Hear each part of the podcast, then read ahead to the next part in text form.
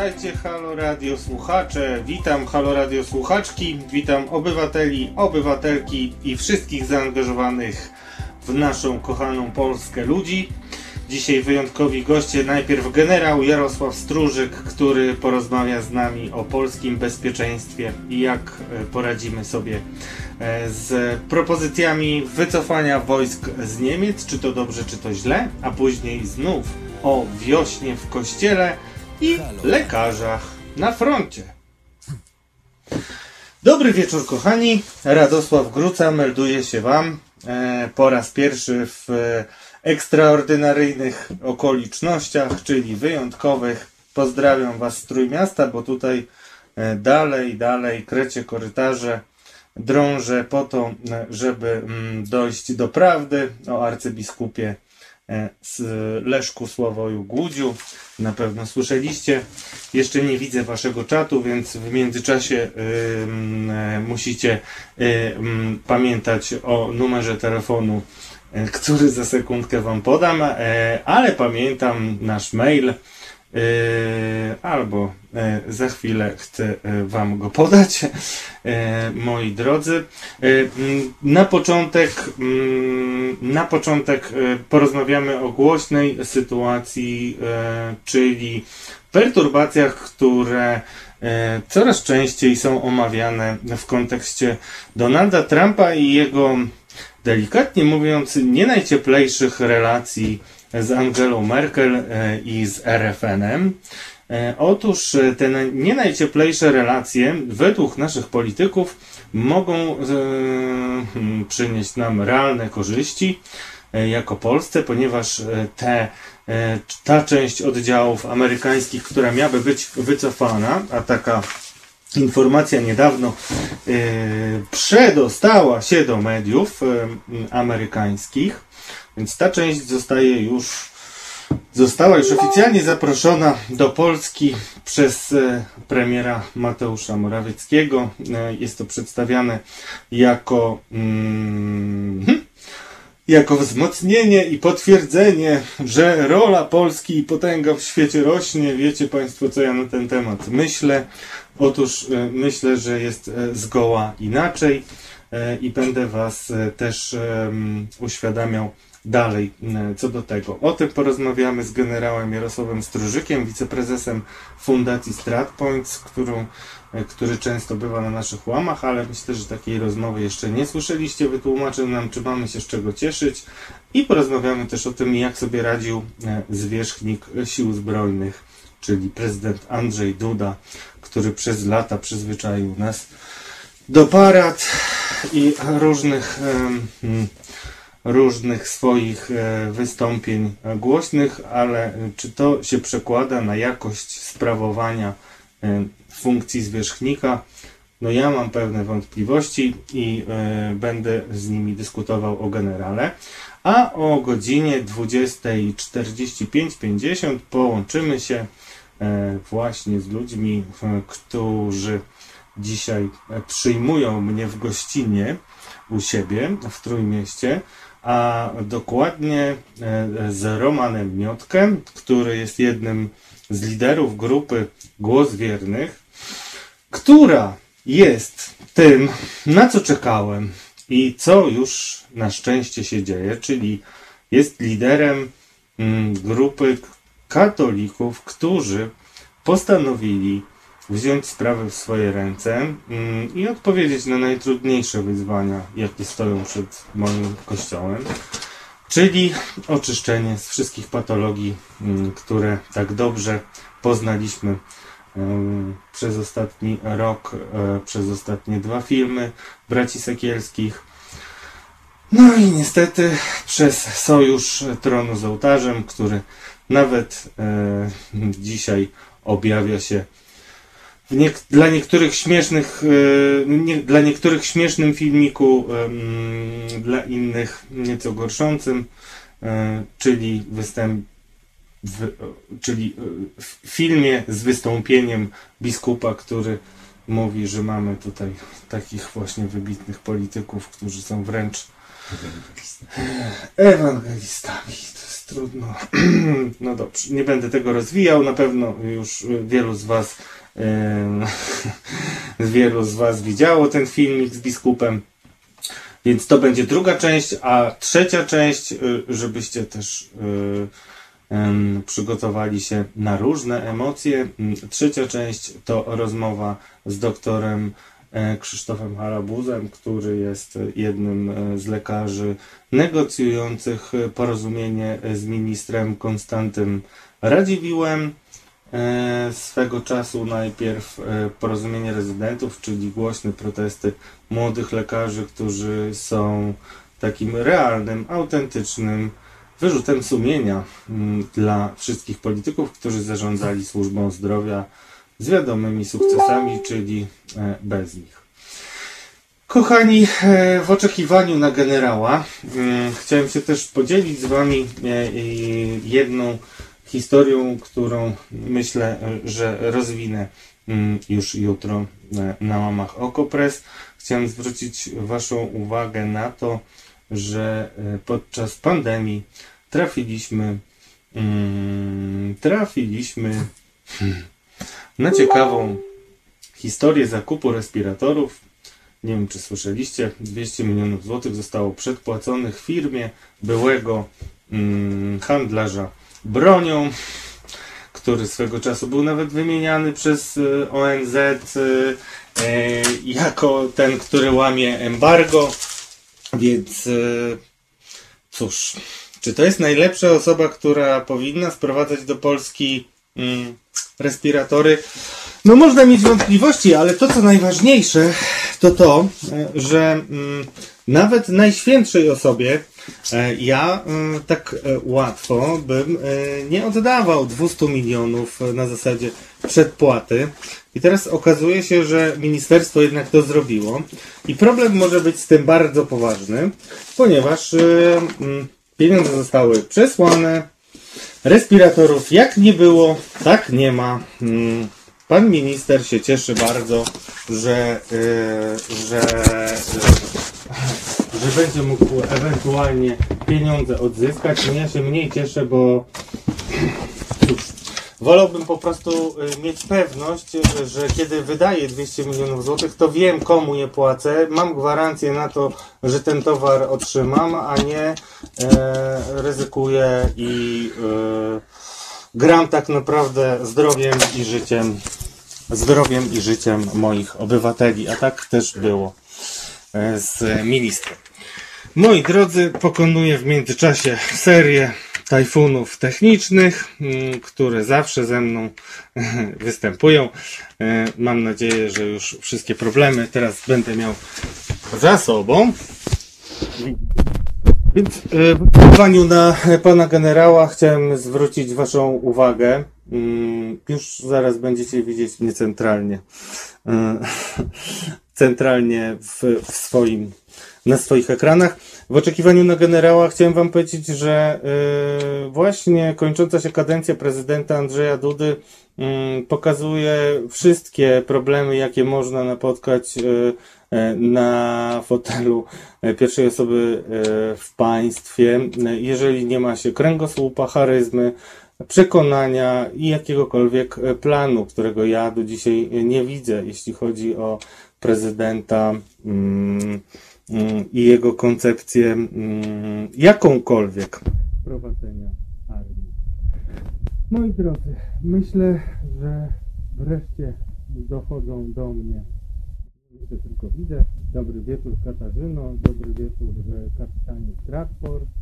E, Widzę, że zauważyliście też, że jeden z naszych poprzednich gości w międzyczasie zaistniał, ponieważ stanowi, myślę, że ksiądz e, Niebierski mm, jeszcze nie raz Wam się mm, objawi.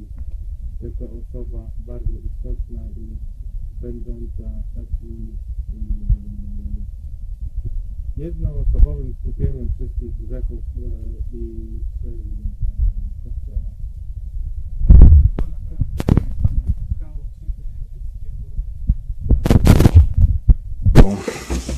Drodzy Państwo, e, czy mamy, e, patrzę, czy mamy generała Stróżyka. Widzę, że cieszycie się na rozmowę z nim. Mm. E, o, już mnie słychać. Halo, dobry wieczór. Panie generale, już teraz powinno być, powinno być w porządku. Wybaczcie mi wszystkie moje niedociągnięcia, one już się skończą, bo teraz będziemy już zaraz rozmawiać. Generał Stróżyk, e, którego e, kościliśmy już wielokrotnie w Halo Radio, jest e, jednym z najinteligentniejszych oficerów, jakich w życiu poznałem, ale jest też człowiekiem, który pełnił istotne funkcje. Był oficerem wywiadu NATO, był też pracownikiem ambasady polskiej w Waszyngtonie. Jego kariera została przerwana wraz z dobrą zmianą, dobrą oczywiście w cudzysłowie, w związku z czym e, był e, świadkiem zmian, których mm, być może jakimś ważnym etapem mm, kończącym będzie to, co się dzieje teraz e, z wojskami amerykańskimi w Niemczech. Wojska amerykańskie w Niemczech y, były bardzo często przywoływane przez poprzedniego ministra obrony narodowej, mojego antybohatera Antoniego Macierewicza. Mm, e, I o tym też będę chciał porozmawiać z generałem, bo przyznam się szczerze, że kiedy słuchałem zaklęć Antoniego Macierewicza, że Polska będzie mm, lepszym miejscem do stacjonowania mm, wojsk amerykańskich niż Niemcy, no to widziałem w tym oczywiście mm, bardzo krótkowzroczną rozgrywkę Donalda Trumpa, który po to, żeby przypodobać się swoim wyborcom, antagonizuje się z Unią Europejską e, i tworzy takie wrażenie America First, czyli myśli wreszcie. Jest politykiem, który myśli przede wszystkim o Amerykanach. No, nie jest tak do końca, o tym właśnie powie generał, który E, od razu na swoim Twitterze wylał, moim zdaniem, bardzo zimny kubeł wody i krótkimi słowy jasno wytłumaczył, że strata i wycofanie choćby 100 e, amerykańskich żołnierzy z Europy, e, z Niemiec, to strata dla siły całego Sojuszu Północnoatlantyckiego. Myślę, że e, będziemy mogli za sekundkę o tym porozmawiać. Czekamy na e, pana generała. Jestem. Jest pan generał. Dobry wieczór, panie generale. Dobry wieczór, panie redaktorze. Dobry wieczór szanownym słuchaczom. Na początku chciałem przeprosić bardzo pana generała, ponieważ w jednym z pytań, które mu proponowałem, pomówiłem go o to, ze zmęczenia oczywiście, E, że pracował w kontrwywiadzie. Oto się bije w piersi, to, słyszycie. To też się zdarzyło, panie redaktorze, ale tak powiedzmy ale nie epizodycznie. A nie w NATO. To był tak, żart, NATO, to był żart dla, dla, dla, dla zaznajomionych z tematyką. Nie. E, pan generał e, całą swoją karierę służył w wolnej Polsce, z tego co widziałem, od 91 roku, prawda? Zdecydowanie to był pierwszy wypust, czy też pierwsza promocja prezydenta Wałęsy. Jako pierwsi też we Wrocławiu mieliśmy zaszczyt nosić rogatywki na promocji i w ogóle do stroju galowego, także to taki był dosyć, e, dosyć wymierny moment e, tej zmiany. I znaczący.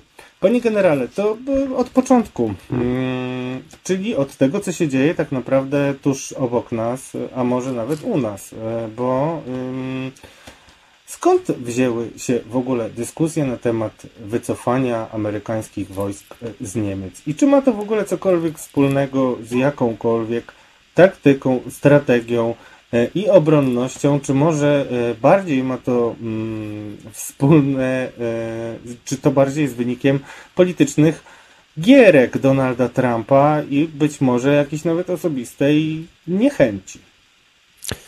E, no rzeczywiście e, prezydent Trump jest znany z tego, że swoje działania opiera przede wszystkim na e, chęci czy też niechęci do kogoś, na lojalności, co oczywiście jest dostępne w polityce. Natomiast no, u, u prezydenta Trumpa jest to y, warunek sine qua non, absolutnie topowy do, do, do działania.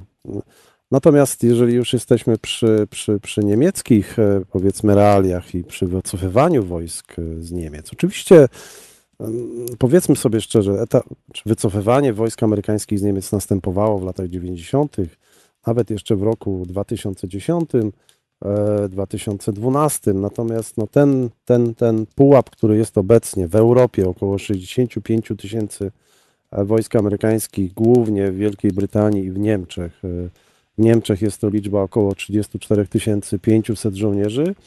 E, No to jest już ten poziom rzeczywiście taki, no powiedziałbym, minimalny do e, zapewnienia pewnej mobilności, pewnego działania. Przede wszystkim e, miejmy też na uwadze, że te siły, które są obecnie w Niemczech, to jest, to są, to są również po części siły lądowe, e, jeden, jeden, jeden pułk, są to również siły powietrzne, główne lotnisko w Ramstein, e, bardzo duży szpital, e, no wręcz, wręcz, wręcz kosmiczny jak na nasze realia, wiele jednostek zabezpieczenia, czyli generalnie są to jednostki, które na wypadek jakiegoś zajścia, wojny, mm, operacji e, wojskowej są takim miejscem do takiego logistycznego przerzutu, logistycznego zabezpieczenia większej operacji. I to się sprawdzało w przeszłości.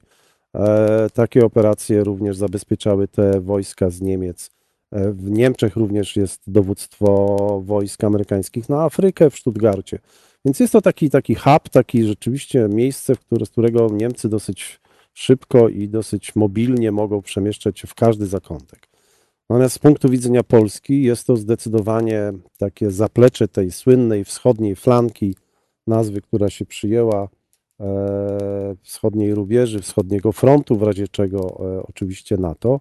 E, I bez wątpienia jest to absolutnie potrzebna i absolutnie konieczna, konieczna obecność wojsk amerykańskich. Więc te obecne zapowiedzi w wycofaniu 9,5 tysiąca wojsk żołnierzy z Niemiec, czyli około 27-30% y, tego stanu obecnego, e, byłoby, nie waham się użyć tego słowa, katastrofą dla NATO. E, Katastrofą również dla, dla, tego, dla tej wschodniej flanki, tak jak mówiłem, e, gdyż e, wiemy, z tak jak dzisiaj słyszymy, że w Polsce jest 4,5 tysiąca, a czasami 5 przy zmianie, e, przy zmianie i rotacji wojsk e, amerykańskich, jest, jest tych żołnierzy oczywiście więcej, to, e, no to jednak jak widzimy tę liczbę, przecież to jest, wi- wiemy, że ważnym elementem jest zabezpieczenie, czy też walka w powietrzu. Amerykanie w tych ostatnich latach ściągnęli również do Niemiec brygadę artylerii, wieloprowadnicowej, jednostki przeciwlotnicze, takie e, podstawowe elementy pola walki, których brakowało. E, Było to na wyraźne żądanie generałów amerykańskich, którzy ocenili sytuację na, na naszej, powiedzmy, na naszej flance od 2014 roku, więc poczynili pewne kroki, e, żeby być w pełni gotowy do jakiejś sytuacji kryzysowej bądź, bądź powiedzmy mini wojennej, bo to nie jest oczywiście siła, która potrafi zabezpieczyć e, działania e, w pełni wojenne. E, Oczywiście też były rozbudowywane różne bazy, tak jak i w Polsce budowane bazy, tak i w Niemczech, w Norwegii, w innych państwach. Natomiast obecna sytuacja, już przechodząc do meritum, jest ewidentnie pewnym konfliktem personalnym między prezydentem Trumpem a, a, a panią kanclerz Angelą Merkel, podsycaną przez do niedawna ambasadora e, USA w Berlinie Richarda Grenella, który został niestety, muszę to powiedzieć, e, zajął stanowisko koordynatora czy też dyrektora wywiadu narodowego e, w Stanach Zjednoczonych, czyli takiego w naszym rozumieniu koordynatora e, służb specjalnych. E, Jest on, cieszy się on dużym zaufaniem prezydenta Trumpa. To jest e, taki ambasador, e, jak pani nasza, e, znaczy nasza ambasador Stanów Zjednoczonych e, w Warszawie, pani, pani Mosbacher, e, pan, pan Richard Grenell też był tym ambasadorem dla tych niezaznajomionych w Stanach Zjednoczonych około jednej trzeciej, czasami więcej ambasadorów, czyli e, dosyć duża liczba 50-60 ambasadorów, to są nominaci polityczni. To są osoby, które są wysyłane przez prezydenta za to, że pomagali mu w kampanii e, prezydenckiej, byli jego stronnikami. Wielu z nich było e, sponsorami, dawcami dosyć sporych sum pieniędzy, pieniężnych na kampanię. I w ten sposób jest to taki tra tradycja, pewna tradycja, sposób wynagradzania tych osób. Wysyłani są oni na placówki dyplomatyczne. Takim, takim właśnie pracownikiem był pan Richard Grenell, takim jest również ambasador USA w Polsce, e, więc oni sobie mogą w jakimś stopniu pozwalać na więcej, mają duże zaufanie prezydenta, jak widzimy również w przypadku e, Polski, ale też z drugiej strony pamiętajmy, i to też artykułowałem na wspominanych przez pana e, social mediach, również zależni są od prezydenckiej kadencji, więc jeżeli prezydent przegrywa, to oni w praktyce na drugi dzień, bądź czasami oczywiście przy jakichś umowach po kilku miesiącach są odwoływani z placówki. Prezydent Trump, jako jeden z pierwszych, odwołał wszystkich e, w pierwszy dzień swojego urzędowania, tych wszystkich nominatów politycznych prezydenta Obamy. Więc widzimy tutaj absolutnie rozgrywkę personalną. Ambasador, Niemiec, ambasador USA w Niemczech, tak jak mówiłem, wojował od początku e, z, z niemiecką administracją, pozwalał sobie na, na wycieczki osobiste, no, trochę bym go przyrównał jednak do, do polskiego ambasadora, pana ambasadora Przyłębskiego, który też w wielu miejscach pouczał, e, pouczał Niemców e, i mówił, jak to oczywiście Polska w wielu miejscach jest, jest lepsza. To jest zresztą zbieżne z tym, co w wielu miejscach widzimy w mediach publicznych, naszych polskich publicznych, że Niemcy nam zazdroszczą tego czy owego, co jest oczywistą bzdurą, ale przechodząc czy kończąc ten pierwszy wątek meritum, e, absolutnie, jeżeli do tego dojdzie, bo w tej chwili e, trwają dywagacje e, na temat te, tych wycofania tych żołnierzy z Niemiec, jeżeli do tego dojdzie, to jest to absolutna szkoda dla NATO, absolutna szkoda dla Polski. Dla NATO z jakiego powodu? Z takiego, że w NATO jest tych oczywiście 30 państw, pamiętajmy po dołączeniu Macedonii Północnej, ale jednak są państwa, które oczywiście w sposób ewidentny znaczą więcej i z Europy e, są to oczywiście Niemcy, Francja, Wielka Brytania, Włochy, te, ta czwórka bym, bym ją wymienił absolutnie. E, no i oczywiście Stany Zjednoczone. Taka piątka rozgrywa wiele, e, wiele, wiele spraw w swoim gronie. Absolutnie nie należy do, do, do w tej chwili, uważam, Polska aspirowaliśmy, byliśmy blisko. Wiele inicjatyw do roku 2015 e, rozgrywało się w takim trójkącie amerykańsko-niemiecko-polskim. E, natomiast obecnie przy naszych stosunkach e, z Niemcami jest to absolutnie niemożliwe.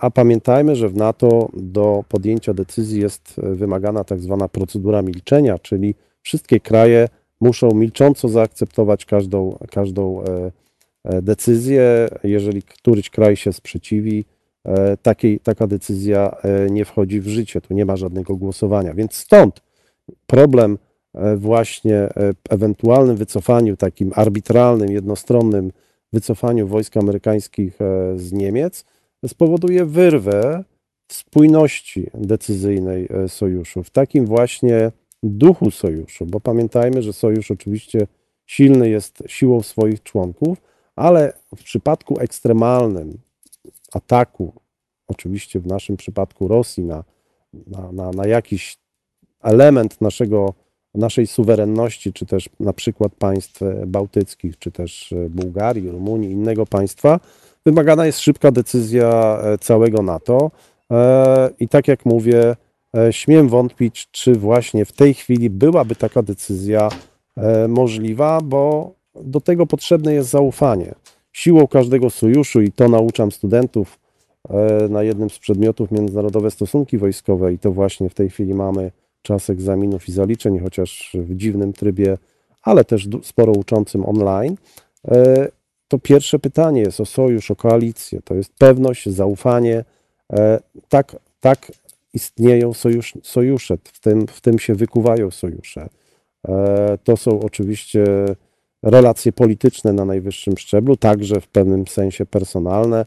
To, czego trochę przechodząc do innych rzeczy, nam w tej chwili brakuje, bo nie, nie, nie znam, nie jesteśmy w stanie chyba nikt z nas wymienić, e, z kim tak naprawdę przyjaźni się prezydent Duda na przykład, z kim ma takie relacje, do kogo może zadzwonić i uzyskać, e, nie wiem, poradę, pomoc, e, zaufanie, to, to, to ja tego nie widzę absolutnie. To widać po, po szczytach NATO, po, po, po takim języku ciała, po, po zdjęciach, e, które są po rozmowach. E, e, to, tego ja absolutnie w ciągu ostatnich pięciu lat nie widziałem ani jednej rozmowy, w której, tak jak na przykład przy zachowaniu wszelkich proporcji, widać, widać Donalda Tuska w czasie, nie wiem, żartów. To są rzeczywiście dosyć istotne rzeczy, w których w jakichś momentach strategicznych państwa. Ale, ale jeszcze raz, wycofanie, dyskusja na temat wycofania. Przed chwilą też była dyskusja na temat e, wycofania bomb e, jądrowych e, z, z terenu Niemiec, które tam jeszcze stacjonują, czy też leżą, magazynowane są jeszcze od, od, od lat 80., 70. To wszystkie tego typu dyskusje, takie różnienie sojuszników przez prezydenta Trumpa, który raz lubi prezydenta Macron, raz go nie lubi, E, to wszystko nie służy absolutnie sojuszowi. Stany Zjednoczone były zawsze opoką zaufania e, e, w NATO. Oczywiście też i ze swoimi błędami i dyskusjami w latach 80., w roku 2002 przy, przy, przy, przy inwazji na Irak też pewne spory polityczne miały miejsce, dosyć nawet duże. Miałem okazję wtedy pracować w Brukseli, też nie zdradzając za wiele E, też pomagałem pewnym naszym politykom na tej niwie e, językowej, bo nie wszyscy ogarniali ten język angielski i byłem świadkiem wielu bardzo poważnych kłótni między, między Stanami Zjednoczonymi a, a Niemcami, Francją. To się zdarza, to też w każdym sojuszu się zdarza. Natomiast e, nie może to skutkować tak jak w tym przypadku jest na to duża szansa, że wojska zostaną wycofane, E, no, no naj, naj, naj, najłatwiej jest pewne rzeczy zamknąć, najłatwiej jest pewne rzeczy zburzyć. To wiemy również ze wspominanego przez pana e, ministra Macierewicza, dla mnie e, maestro burzenia, a nie budowania, więc łatwo jest coś zburzyć, a trudno jest to odbudować. To zajmuje wiele, wiele lat. Taka odbudowa wszystkiego, czy polskich służb specjalnych, czy jednostek wojskowych, no pamiętajmy, nawet jeżeli powołamy nową jednostkę wojskową, batalion, brygadę, to taka jednostka według standardów Stanów Zjednoczonych, żeby była ponownie gotowa do działania, potrzebuje minimum dwóch lat, czyli pewnego zgrywania, ćwiczenia, e, strzelań, poligonów. To nie jest tak, że dzisiaj powołamy wojsko i ono jest absolutnie jutro gotowe do działania. E, to jest długi proces e, systemowy, strategiczny. No w ogóle zakładając, że ten proces y, po pierwsze będzie miał miejsce, a po drugie będzie zakończony sukcesem, bo wcale to nie jest takie ewidentne, ale ja, sprowokował mnie Pan do kilku pytań, które chciałem zadać, ale zacznę jednak od, żebyśmy zamknęli tą kwestię napięć między Niemcami a Donaldem Trumpem, bo tak bym chciał to widzieć. Czy mm, te, przy okazji tych napięć, najpierw mieliśmy premiera Mateusza Morawieckiego, który w wywiadzie wręcz rozwijał już czerwony dywan dla e, żołnierzy amerykańskich, przekonywał, że to jest dowód rosnącej potęgi Polski i tak dalej, i tak dalej.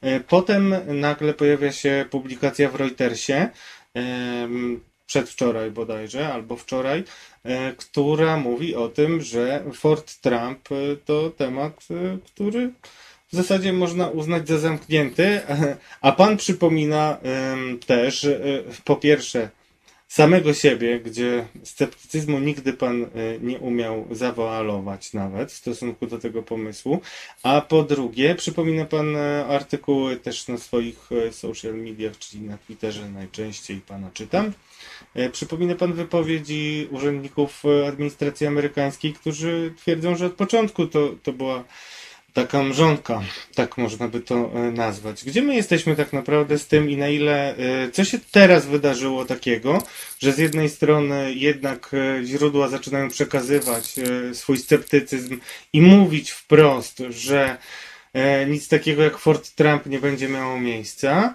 No i jak rozumieć w tym wszystkim e, hmm, taką szarżę trochę Georgette Mosbacher, która, ym, która jednak dementuje to i, i w stylu Donalda Trumpa wręcz mówi, że, że to jest fake news. Jak, jak to wszystko rozumieć? Mm, No, rzeczywiście to dosyć odważna e, teza, pani ambasador, że Reuters jest, stanowi również fake news.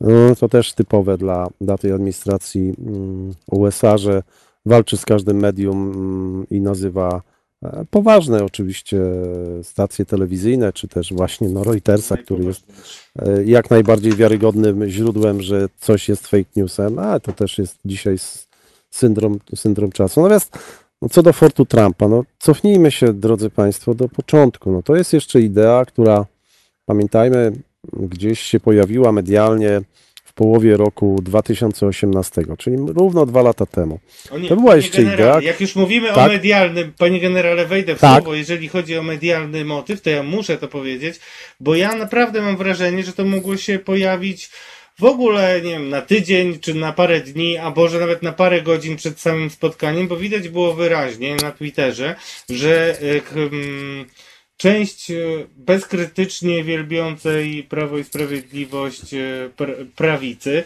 e, była zafascynowana, jak pięknie zagrał na mm, takich specyficznych emocjach Donalda Trumpa Andrzej Duda, właśnie mówiąc o Fort Trump i wtedy był taki wysyp na Twitterze, patrzcie, to złapało, wszędzie jest Fort Trump, więc y, ja nie mam przekonania, panie generale, że to jest jakaś koncepcja, która była przygotowywana miesiącami przez analityków, przemyślana przez wiceministrów, sko- e, poddana pod dyskusję e, na najwyższych szczeblach e, e, e, polskiej armii. Powiedzmy. No to sobie rzeczywiście, znaczy rozróżnijmy dwie rzeczy. Sama nazwa, o której pan trafnie mówi, która pojawiła się, uważam, w takim ostatnim momencie e, wizyty prezydenta Dudy w Waszyngtonie.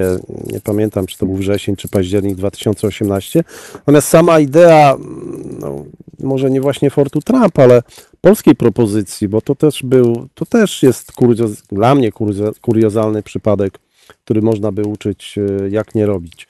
E, To jeszcze była idea właśnie e, słynnego mm, ministra Macierewicza e, gdzieś właśnie z początku 2018 roku i myśmy e, jako Polska taki dokument e, złożyli. To jest bardzo ciekawe. Myśmy go nie składali gdzieś w Pentagonie, w oficjalnych źródłach.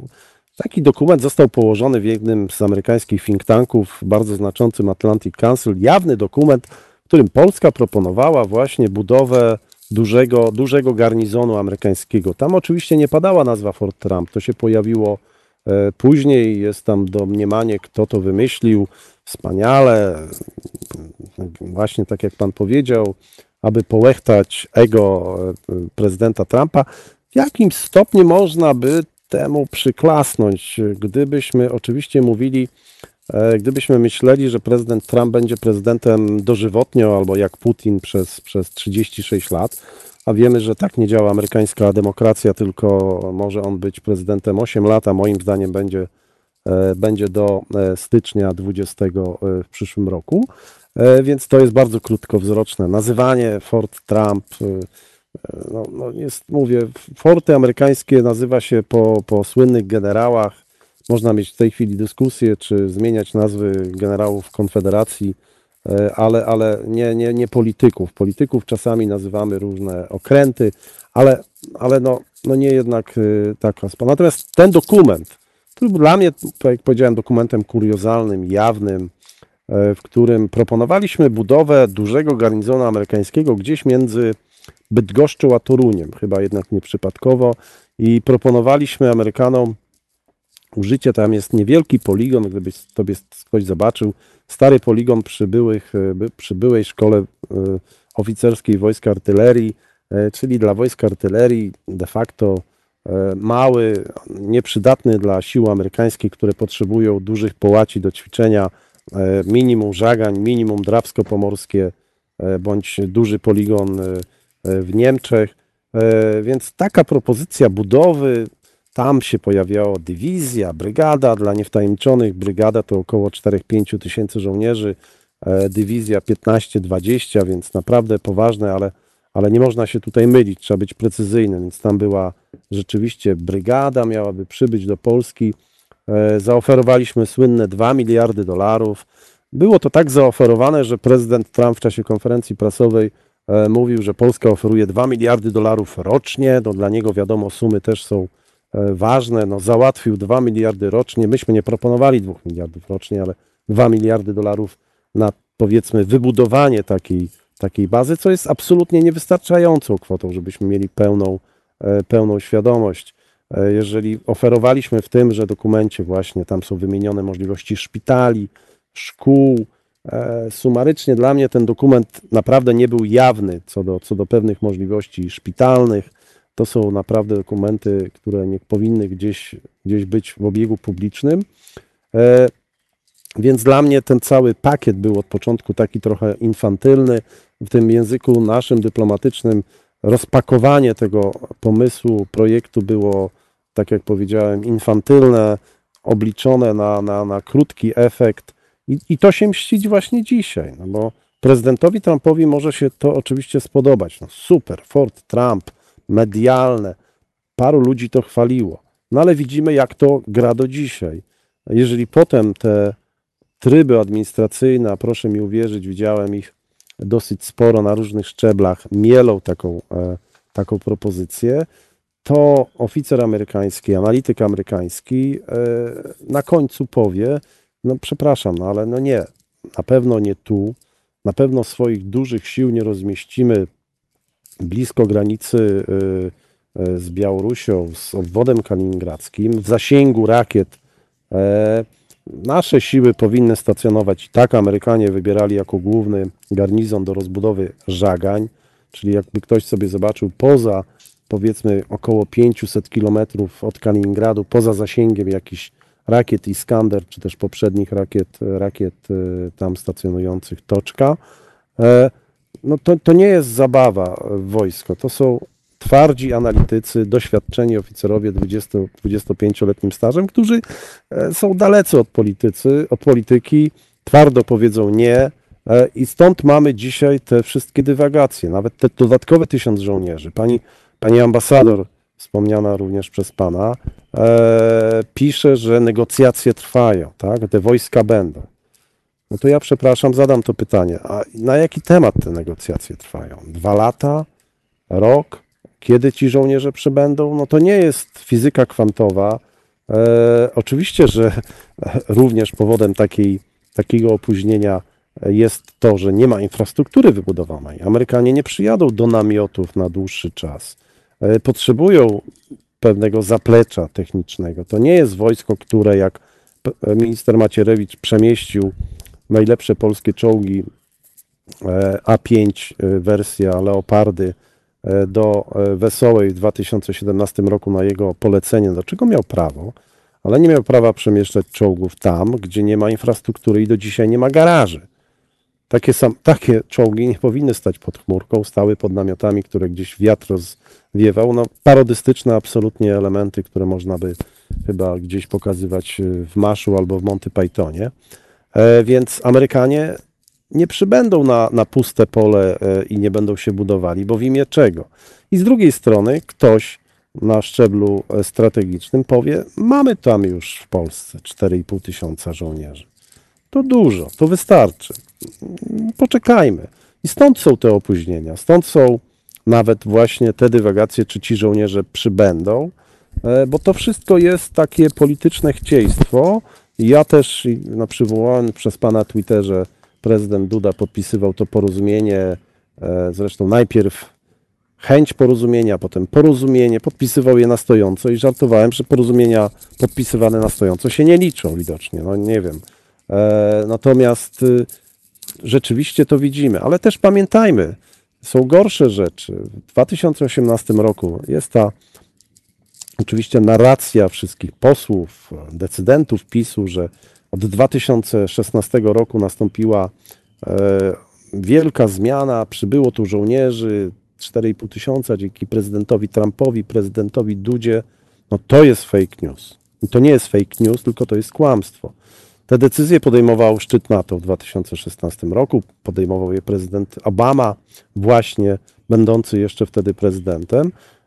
I, i od wtedy, jeszcze w roku 2015 roku, w 2015 roku były podejmowane decyzje o zwiększeniu budżetu takiego, takiej inicjatywy odstraszania, e, czyli, czyli amerykańskich pieniędzy na rozbudowę baz, na rozbudowę lotnisk w Polsce i, i w innych państwach. E, Prezydent Trump, jedyne co mogę powiedzieć, to sprzedawał Polsce uzbrojenie i to też w tych ilościach czy liczbach, których oczywiście było nas stać, czyli w sumie niewystarczających, nie takich liczbach, jakie zapotrzebowywali e, wojskowi. To jest temat oczywiście na inną dyskusję. Ale mówię, Fort Trump od początku był e, taką e, e, naprawdę misją strac, strac, straceńczą, e, misją propagandową, czyli tego, czego widzimy e, od pięciu lat e, wszędzie i na każdym kroku. E, Żadna inwestycja e, nie jest e, rozpoczęta nawet, a co dopiero skończona. I tak samo kończy Fort Trump. E, Nie ma go i nie będzie. I nigdy nie było. E, Mam jeszcze czas na dwa pytania. E, Jedno, które się sili, panie generale. Mamy już koniec kadencji prezydenta e, Andrzeja Dudy. W międzyczasie udało mu się być może dzięki bardzo szczęśliwemu splotowi okoliczności pozbyć mm, Antoniego Macierewicza. Na, czy, czy to rzeczywiście zmieniło e, na lepsze sytuację w polskiej armii, można dyskutować, natomiast e, to, co zostało zepsute, zepsute jest do dzisiaj.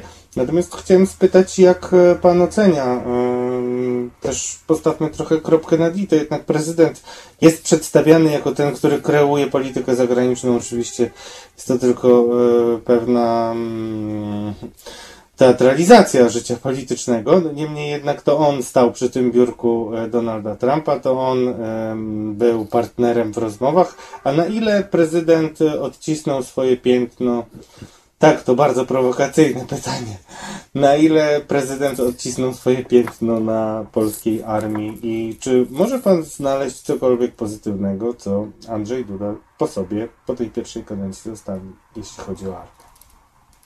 No ktoś, ktoś ostatnio żartował, e, nie no chyba nie żartował nawet, ale e, pan prezydent Warszawy, gdy miał wymienić jedną pozytywną cechę z każdego z kandydatów i przy e, prezydencie Dudzie powiedział, że dobrze jeździ na nartach, więc no, no w kwestiach wojskowych, nie wymienił pan tego sformułowania, ale prezydent jest zwierzchnikiem sił zbrojnych, czyli jedna z niewielu jego domen, których jest nawet nobilitowany do osobnym tytułem, jest zwierzchnikiem sił zbrojnych. Oczywiście, co jest trudnym, trudnym pojęciem, bo rzeczywiście to wymaga pewnych zabiegów e, i pewnej, pewnej kohabitacji z ministrem obrony narodowej.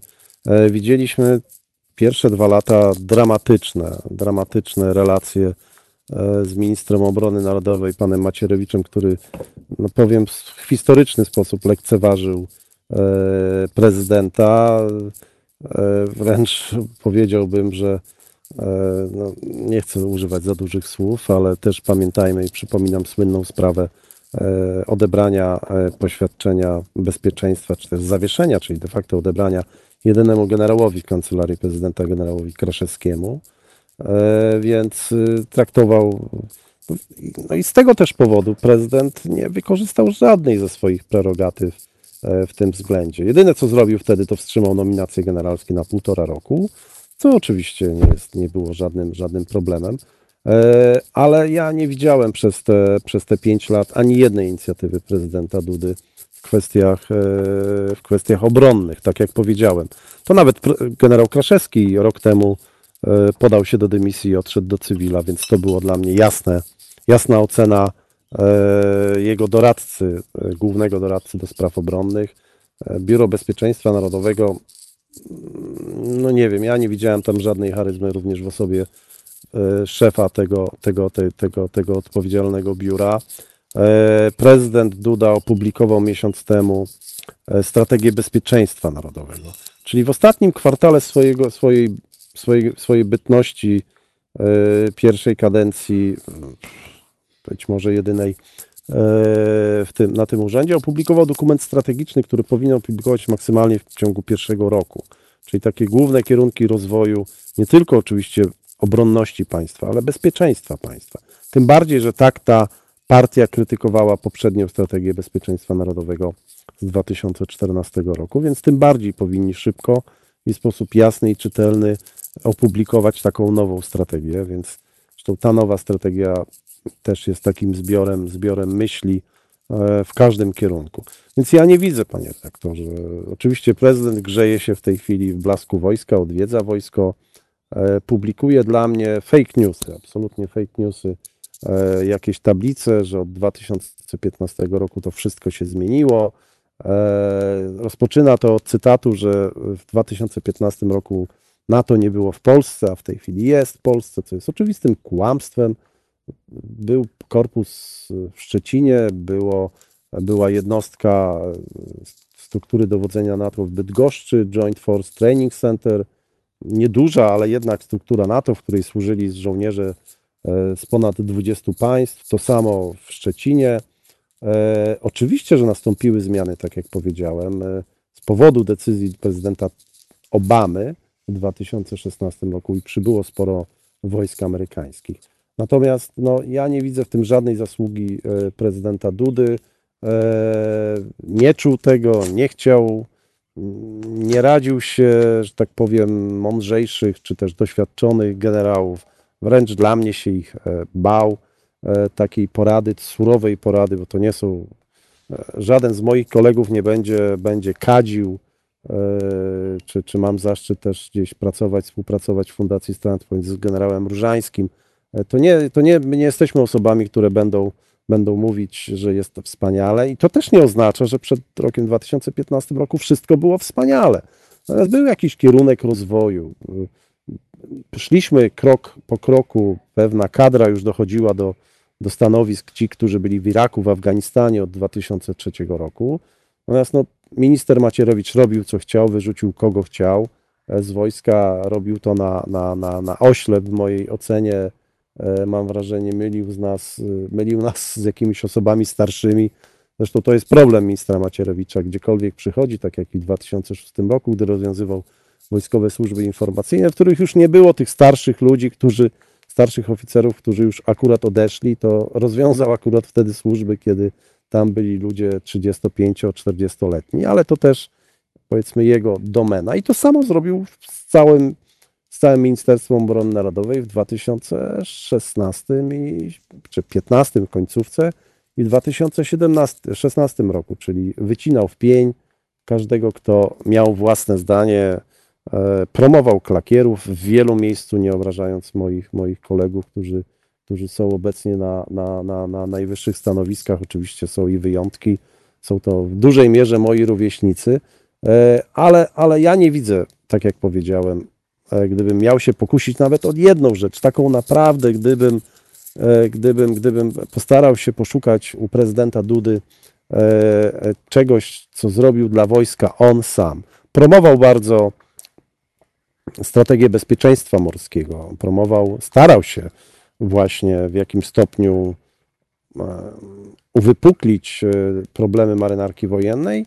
Nie udało mu się to w żadnym stopniu. Marynarka wojenna E, jest w zapaści, powie to każdy i uczciwie, a nawet dowódca czy inspektor marynarki wojennej, który półtora roku temu na święcie marynarki wojennej e, powiedział prawdę, że zawiodli nas, zawiedli nas politycy i nie będziemy mieli okrętów podwodnych, e, został odwołany natychmiast przez ministra Błaszczaka i zwolniony do cywila. Także to pokazuje pewne, pewne tendencje, ale pan prezydent Duda E, niestety e, w roli zwierzchnika, mówiąc wprost, nie sprawdził się.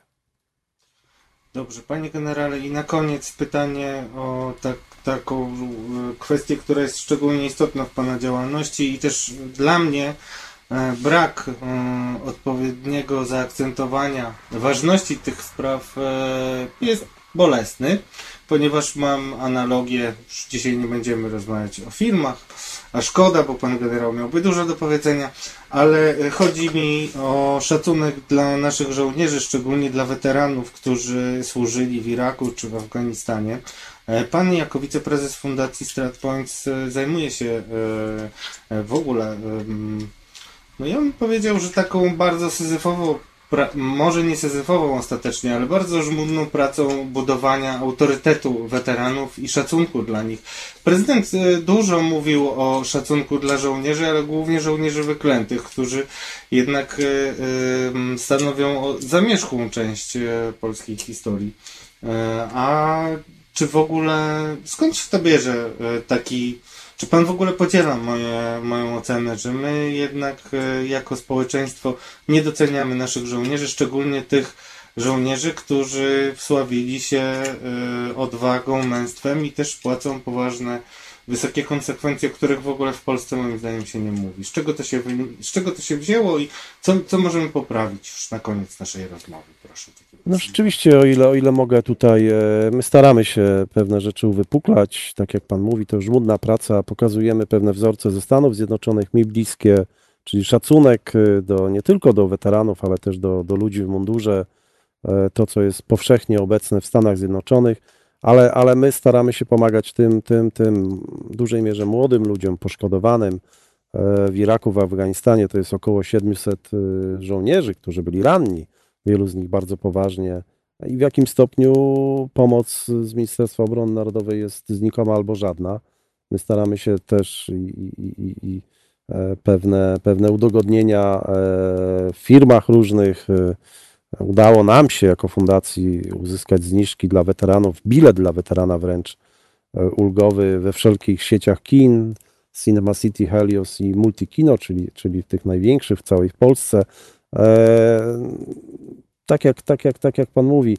Ale największą bolączką tych ostatnich czasów jest właśnie nawet na tym polu dzielenie żołnierzy. E, Są tacy, takie osoby, których, których nie będę wymieniał, którzy lubują się w takim dzieleniu, kto zaczynał kiedy służbę, kto gdzie walczył. E, Krew żołnierza nie ma żadnej barwy politycznej, jest czerwona. Leżą na cmentarzach żołnierze z różnych wojen. Oczywiście, że niektórzy mieli pecha walczyć w jakiejś niesłusznej dzisiaj sprawie, ale, ale nie patrzmy na to. Naprawdę to jest, y, to jest wybór każdego e, żołnierza.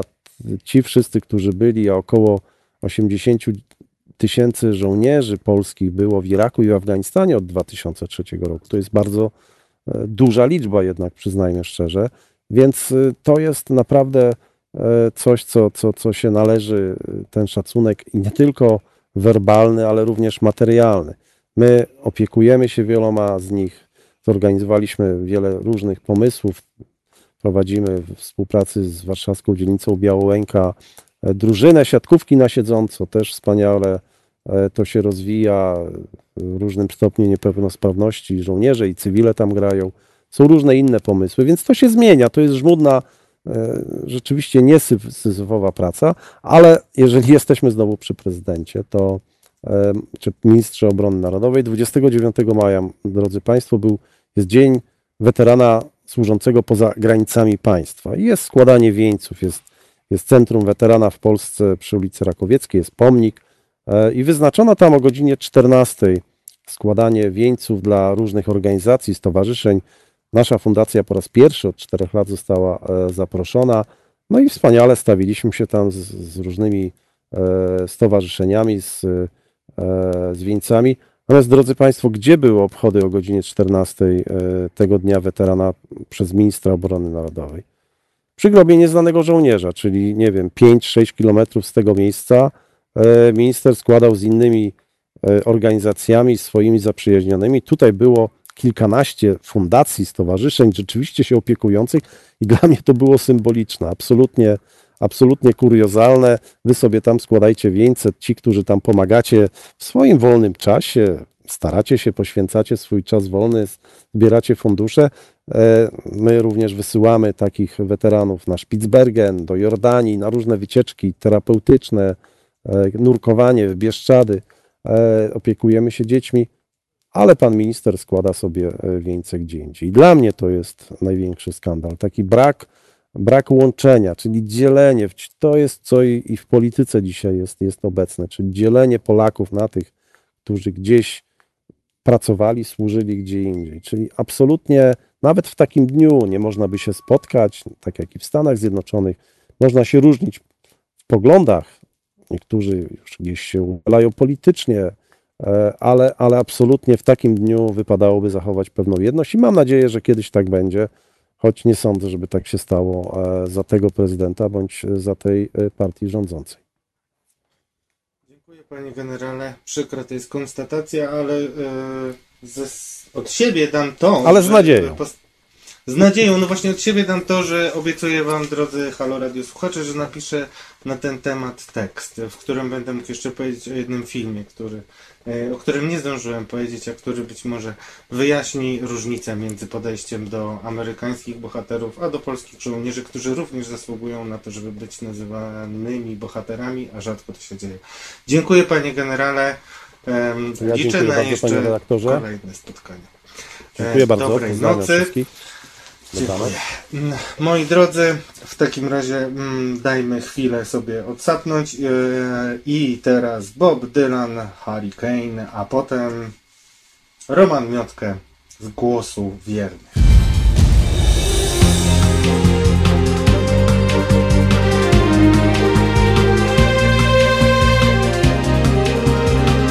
Halo Radio.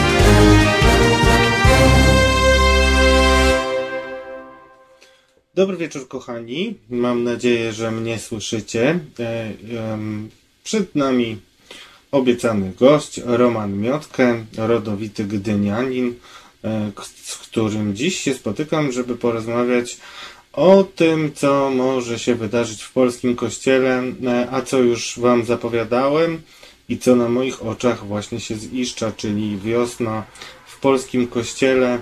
E, Katolicy biorą sprawy w swoje ręce. Dobry wieczór, Romku. Witaj serdecznie, Radku. Romek jest tak naprawdę, zdradzę wam kulisy, dosłownie kilka metrów stąd, ale nie robimy sobie pogłosu. Natomiast Roman e, razem ze swoją żoną Justyną e, byli mm, jednymi z grupy ludzi, którzy postawili się arcybiskupowi Leszkowi Sławojowi Głudziowi e, w Trójmieście, archi, w archidiecezji gdańskiej, e, a postawił się nie z byle powodu, bo zaczęło się oczywiście od... e, hmm, hmm, od czego się zaczęło, Romek? Powiedz, bo e, to, co mamy dzisiaj na e, tapecie, to to, że zbieracie właśnie mm, na apel, który chcecie opublikować we włoskiej prasie, apel, w którym zwrócicie się bezpośrednio do papieża e, Franciszka. Zaraz możecie znaleźć ten apel e, i e, link do zrzutki na moim Facebooku. Skąd ten pomysł, powiedz mi, dlaczego wybraliście takich, a nie innych biskupów? Czego oczekujecie po tej zbiórce, która, jestem absolutnie przekonany, zakończy się sukcesem i publikacją? Dobrze. Mm, Więc y, jak faktycznie wspomniałeś, organiz... wpadliśmy jakby na pomysł, bo gdzieś tutaj mm, w Gdańsku mm, stykamy się z naszym biskupem i z, i z tym, ile on wyrządza krzywdy tak naprawdę całej diecezji, bo z jednej strony to jest y, mobbing księży, jakby straszne ich traktowanie, pijaństwo, ale takie już ponad miarę, y, a do tego okradanie diecezji, wyciąganie pieniędzy z diecezji oraz sprawy najcięższego kalibru, czyli związane z kryciem księży związanych z, czy to z pedofilami, czy z innymi przestępstwami seksualnymi, bo to nie zawsze są osoby poniżej 15 roku życia. Tych historii tak naprawdę jest bardzo wiele, i, y, które tutaj dotyczy, dotyczą naszego biskupa, i gdzieś tutaj pojawił się w nas jakiś taki bunt. Na początku to w ogóle była chęć po prostu spotkania, porozmawiania i mm, był całkowity mur obojętności. I żona w pewnym momencie doszła do wniosku, e, że no, trzeba wziąć sprawy w ręce. Ja po, gdzieś tam to było tak, że modląc się, bo tutaj wiele osób obmadla naszego biskupa o nawrócenie, mm, mówi, no, że modli się za biskupa. Mówię, nie, nie, Panie Boże, daj mojej żonie siłę, żeby była w stanie stanąć tutaj na czele i poprowadzić y, ludzi. no i zarejestrowała pierwsze, y, że tak powiem, protest y, jako spotkanie przed kurią. Y, Przed tą kurią zjawiło się 200 osób. To było w takim kontekście wtedy, jak pojawił się taki film na TVN-ie. To już było po pierwszym filmie Sekielskiego, na film na TVN-ie, w którym było mówione o mobbingu księży. No i tutaj padł taki list, y, że tak powiem, o, ze strony mm, diecezji, y, że to jest systemowy atak na Kościół. I to gdzieś poruszyło. Poruszyło ludzi i ludzie przyszli. I przyszli, tu chcieli y, jakby pod tą kurię protestować. No i nagle po tym, jak my tam się zjawiliśmy, żeby powiedzieć, że to nie, no to, to nie jest tak, że to jest systemowe, bo te rzeczy się dzieją. I, I jakby to jest y, prawda. I jakby chcemy to naprawiać. No to zaczęli się zgłaszać różne osoby skrzywdzone przez naszego biskupa. I szczerze powiedziawszy, nie byliśmy na to gotowi, że tyle różnych historii do nas trafi, bo tych ludzi jest olbrzymia ilość poszkodowanych. I gdzieś jakby później był, były listy do papieża, na pele. Jeden wysyłany, nie wiem, drogą dyplomatyczną, jeden przez nuncjusza, przez też yy, yy, kar, yy, biskupa Buenos Aires, różnymi drogami. I było milczenie. Yy, Tak samo ze strony nuncjatury. I dopiero jak był zapowiedziany proces przed nuncjaturą, nuncjusz zgodził się na e, spotkanie i się okazało, że nie, nie, nie, dla niego żadne sprawy to nie jest nic oficjalnego, no bo tam 300 osób się podpisało, że nie wiem, jest taka i taka skarga, albo że y, zostały takie i takie dokumenty. Wys... Nie, dla niego wszystko nieoficjalne, on jest tylko skrzynką, on podaje, żadne postępowanie się nie toczy.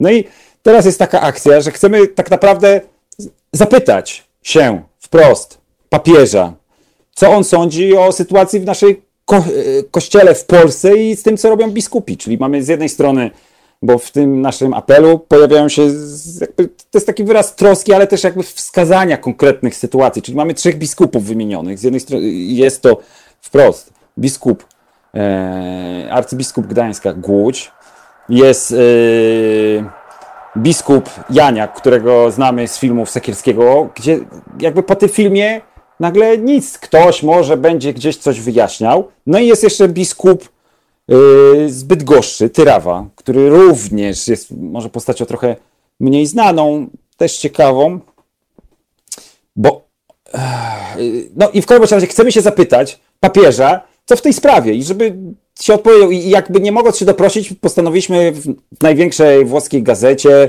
która się ukazuje w Rzymie, w Republice, wykupić całostronicowe ogłoszenie z apelem do papieża, zajmij się naszym kościołem i teraz no i czekamy. I teraz zbieramy pieniądze na to, to w pewien sposób. Romanie, Romanie, e, okej, czekacie, e, będziecie zbierali, ja jestem przekonany, że Wam się uda. Opublikujecie 29, czyli dzień po pierwszej turze e, pojawi się Wasz e, apel w prasie. E, zobaczymy, co się zdarzy. E, chciałem Ci powiedzieć, że e, forum nam e, się rozgrzało i na przykład Katarzyna G. pyta, czy dlaczego aby dotrzeć do papieża trzeba wykupić powierzchnię we włoskich gazetach. Katolicy wierni nie mogą się dostać przed oblicze swojego przewodnika bez takiego pośrednictwa. A Marek Jerzy na to mówi, dobry car i źli kardynałowie, którzy odcinają go od informacji. E, Drodzy Państwo, ja odpowiem mm, tutaj, bo przecież dlaczego mam fatygować gościa?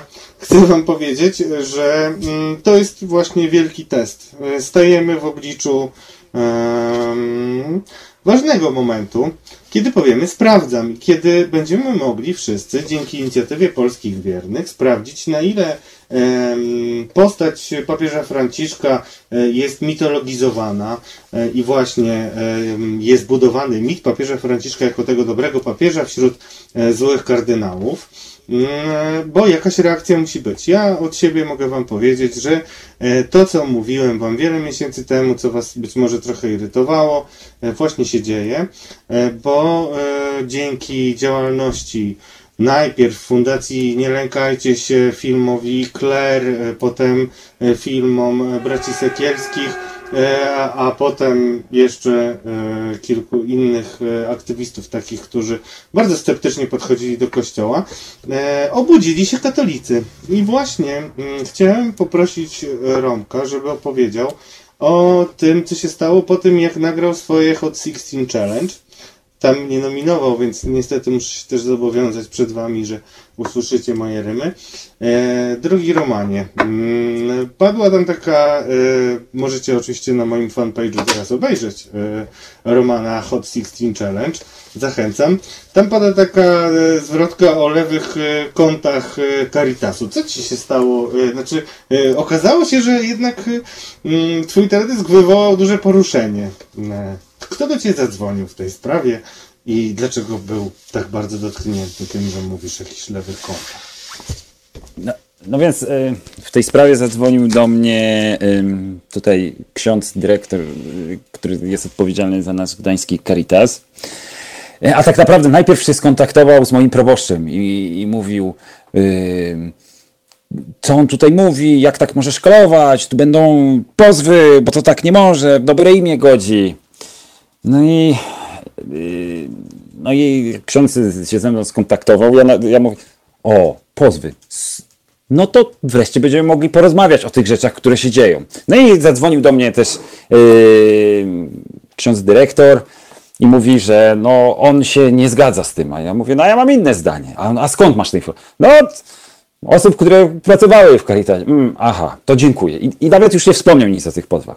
A tak naprawdę ta historia ona jest jakby, pokazuje takie mm, systemowe przez biskupa strzyżenie yy, jakby diecezji z pieniędzy. I to tak na krótko.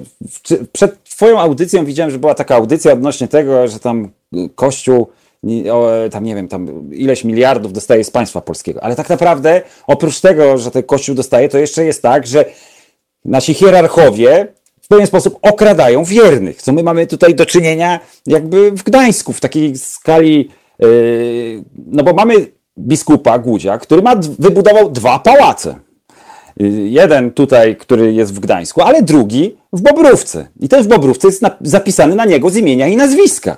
I trzeba zdać sobie sprawę, że to jest jakby kompleks. To jest taki wielki pałac, w którym w jednym skrzydle jest e, miejsce dla Caritasu, gdzie oni jeszcze płacą za wynajem tego, a w, e, w, tej dużej części to jest na imprezy. A oprócz tego jest, są cztery wille, w których on mieszka i przyjmuje gości. Tam są też Daniele, całe rancho.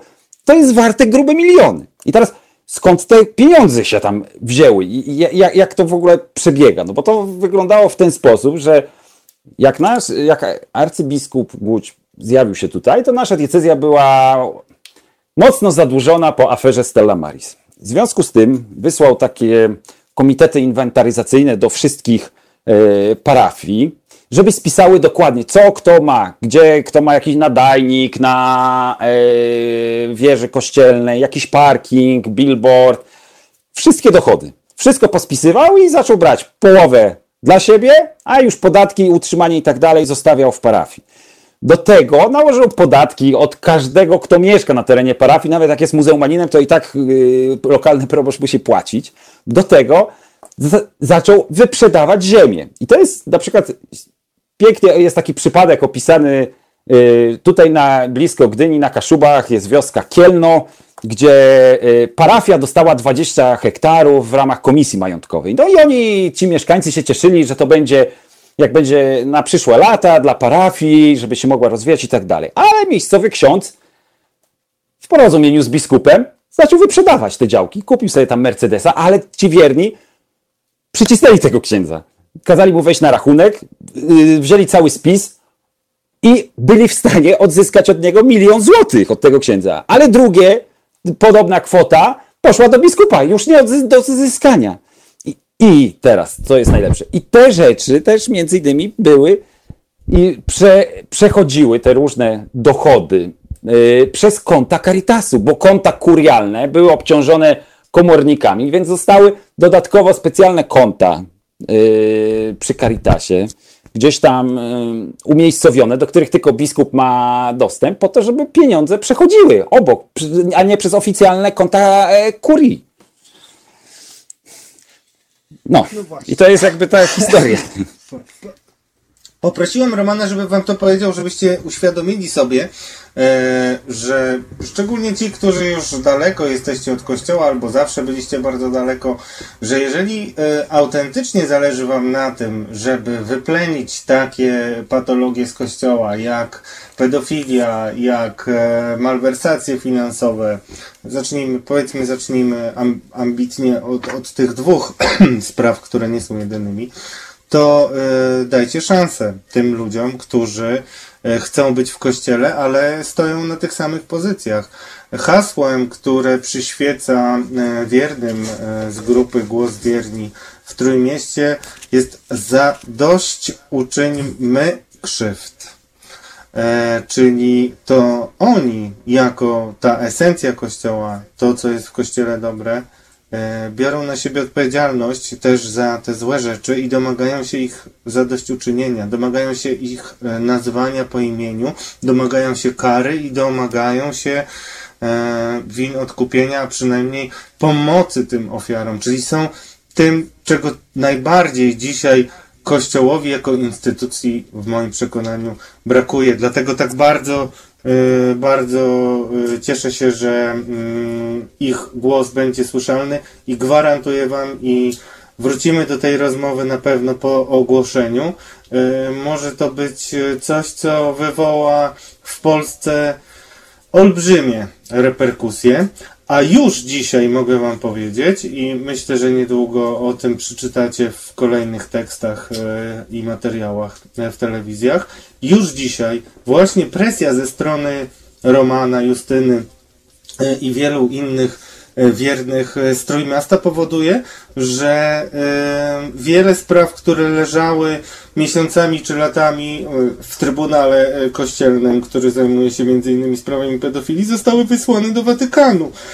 Już dziś sądy zaczynają, też znam tego typu historie, pisać w uzasadnieniach wyroków wskazujących za przestępstwa seksualne, że sąd nie dał wiary wyjaśnieniom tego e, czy innego biskupa. Także bardzo dużo rzeczy się zmienia i dlatego to jest e, dla mnie tak bardzo ważne i dlatego wystawiam się Wam na strzał, e, bo jestem absolutnie przekonany, że ten sojusz ludzi, którzy mają wspólny cel, jakim jest wyplenienie zła, zarówno ludzi spoza kościoła, jak i ludzi z kościoła, którzy nie uciekają od tych problemów, może być tym, co rzeczywiście przyczyni się do oczyszczenia e, kościoła, e, na czym skorzystamy wszyscy.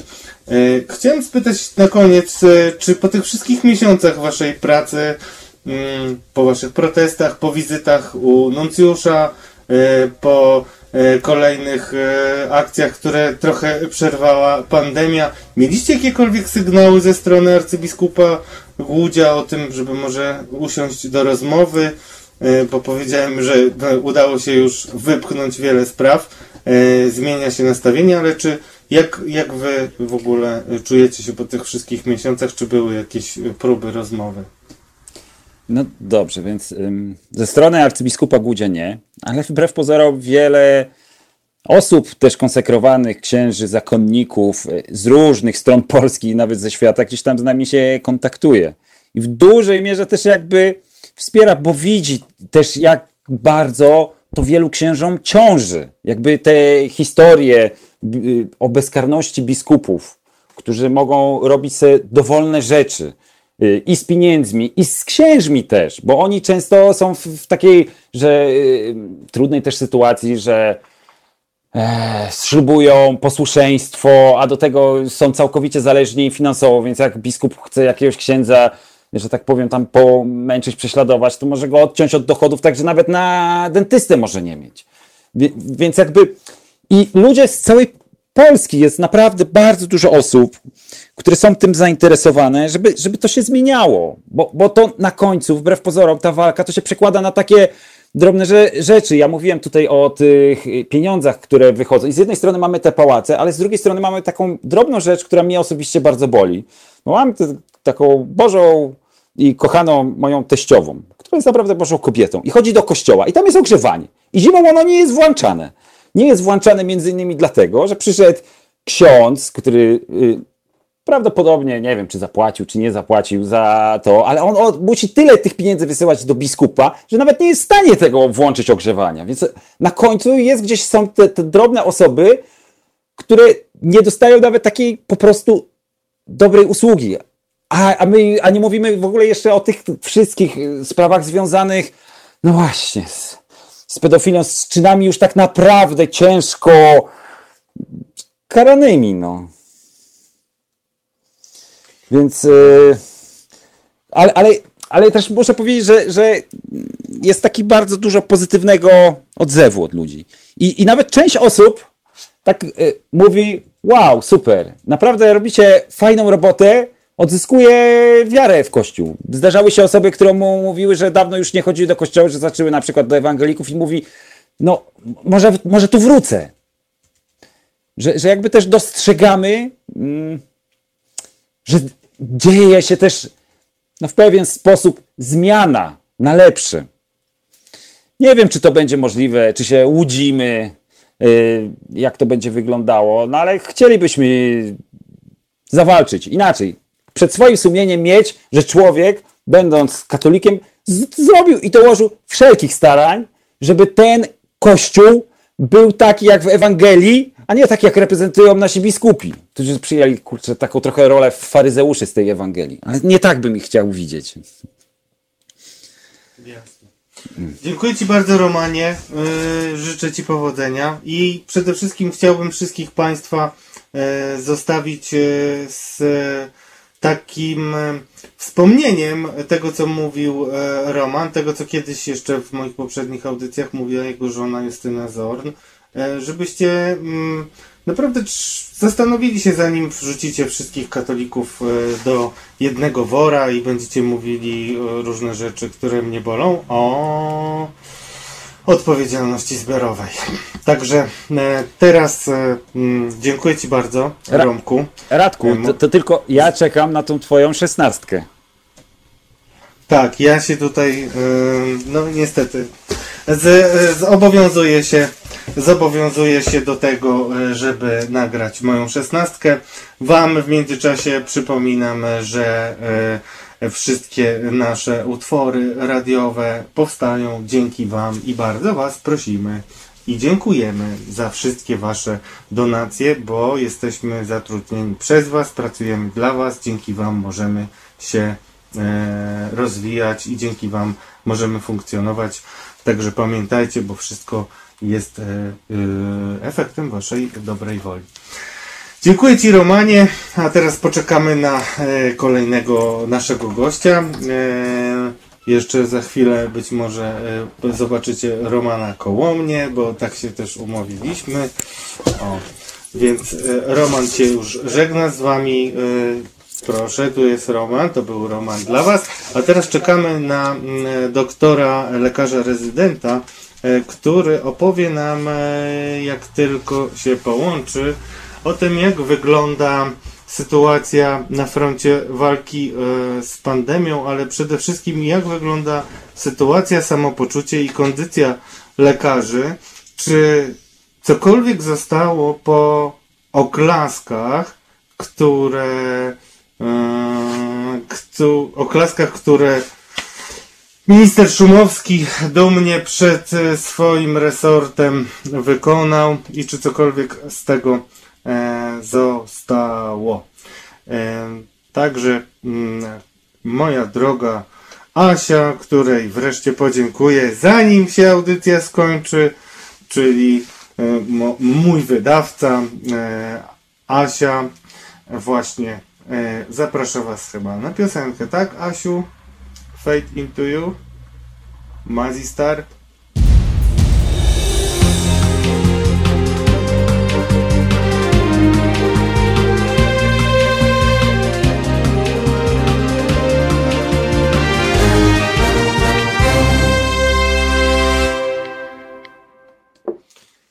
Dobry wieczór, kochani. E, I nasz ostatni gość, długo wyczekiwany, i przepraszam, że też musiał chwilkę czekać. Przepraszam, panie doktorze.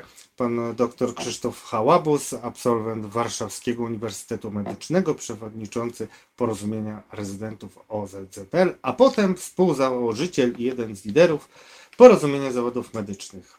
Dobry wieczór. Dobry wieczór. O czymś zapomniałem, bo zawsze się staram pytać, a można by długo wymieniać. Panie doktorze, Bardzo dziękuję. Przedstawienie bardzo szerokie, e, natomiast od stycznia e, także mamy taki projekt z koleżankami i kolegami, który się nazywa Porozumienie Chirurgów Skalpel. No i tutaj też mam przyjemność być prezesem. I to jest bardzo ważne. Yy, Nie chciałem, tylko bałem się, że tutaj jakieś prezesowe rzeczy się mogły zmienić. Yy, Często daję Wam yy, FF na Twitterze, bardzo yy, wspieram. Panie doktorze, yy, zacząć, to, to ja dziękuję Wam. Yy, Panie doktorze, co zostało yy, z oklasków ministra Szumowskiego yy, i całej, że tak powiem, yy, całego kierownictwa Ministerstwa yy, Zdrowia yy, lekarzom? Bo yy, było dużo sporów. Kiedyś yy, Wasze dyskusje yy, z ministrem Radziwiłem spowodowały, że musiał yy, się minister zmienić. Potem wydawało się, że minister Łukasz Szumowski, profesor Łukasz Szumowski jest tym człowiekiem, który będzie człowiekiem dialogu i posłucha postulatów lekarzy. Jak to życie zweryfikowało? No nie da się ukryć, że dwa lata temu udało nam się przeprowadzić pewne negocjacje, ponieważ e, ten protest, który się odbył, nie był na bardzo dużą skalę, to efekt tych negocjacji też nie był jakiś spektakularny. E, Najważniejszym jego e, efektem było to, że została przygotowana tak, tak zwana ustawa 6% o dochodzeniu do 6% PKB, e, które będzie, jest, będzie przeznaczane na ochronę zdrowia. Tutaj dzięki temu protestowi udało nam się skrócić tą ścieżkę dojścia. Zostały wprowadzone poszczególne nasze postulaty, nie w pełni niestety. Wymierną taką korzyścią są przede wszystkim wzrosty wynagrodzeń, które w przypadku szczególnie lekarzy rezydentów e, totalnie nieadekwatnych i niskich zostały podwyższone w sposób, można powiedzieć, znaczący. Między innymi mieliśmy wtedy też ustalone, że spotkamy się na początku 2020 roku e, w gronie sygnatariuszy lub przedstawicieli organizacji, e, czyli Porozumienia Rezydentów OZZL, Naczelnej Izby Lekarskiej e, i tak zwanego dorosłego OZZL-u Zarządu Krajowego. Te negocjacje miały dotyczyć kolejnych propozycji z naszej strony, aby poprawić sytuację lekarzy, pacjentów. I zostały rozpoczęte przez Piotrka Pisułę jako przewodniczącego e, porozumienia Pisule, przez e, Piotra Pisule, przepraszam, kolegę e, za przekręcenie nazwiska. Jednak koronawirus nam trochę pokrzyżował plany i te rozmowy właściwie nic nie wniosły. Były odbywane w sposób e, korespondencyjny, e, czyli jakichś wymiernych e, efektów dalszych rozmów nie mamy. E, Tych e, propozycji naszych i ustaleń, które dwa lata temu zostały zawarte, było sporo. Było to między innymi e, obietnica ze strony pana ministra, że rozpocznie rozmowy z wszystkimi zawodami medycznymi na temat ich sytuacji pracy i płacy. E, Nie odbyło się to, nie odbyły się protesty, w związku z tym nie odbyły się rozmowy. E, Hasło skrócenie kolejek mm, było zawarte w tym porozumieniu, które podpisaliśmy. Czy się skróciły? Statystyki y, pokazują, że niespecjalnie. Y, Także była mowa o ważnej funkcji, ważnym stanowisku, które powinno być wprowadzone w naszych zespołach, e, w szpitalach, czyli asystenci medyczni mieli zacząć pomagać lekarzom. Y, Też jakoś nie zauważyliśmy ich w szpitalach, tam gdzie e, takie osoby pracowały, to pracują, natomiast nie przeszło to jako schemat pracy e, w kraju.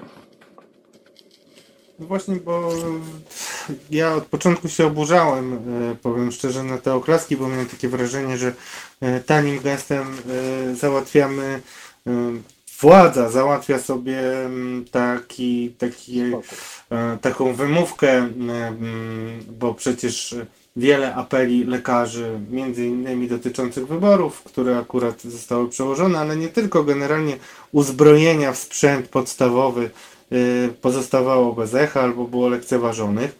Y, I chciałem spytać, y, jakie dzisiaj y, dla lekarzy są y, najważniejsze postulaty, szczególnie dla młodych lekarzy.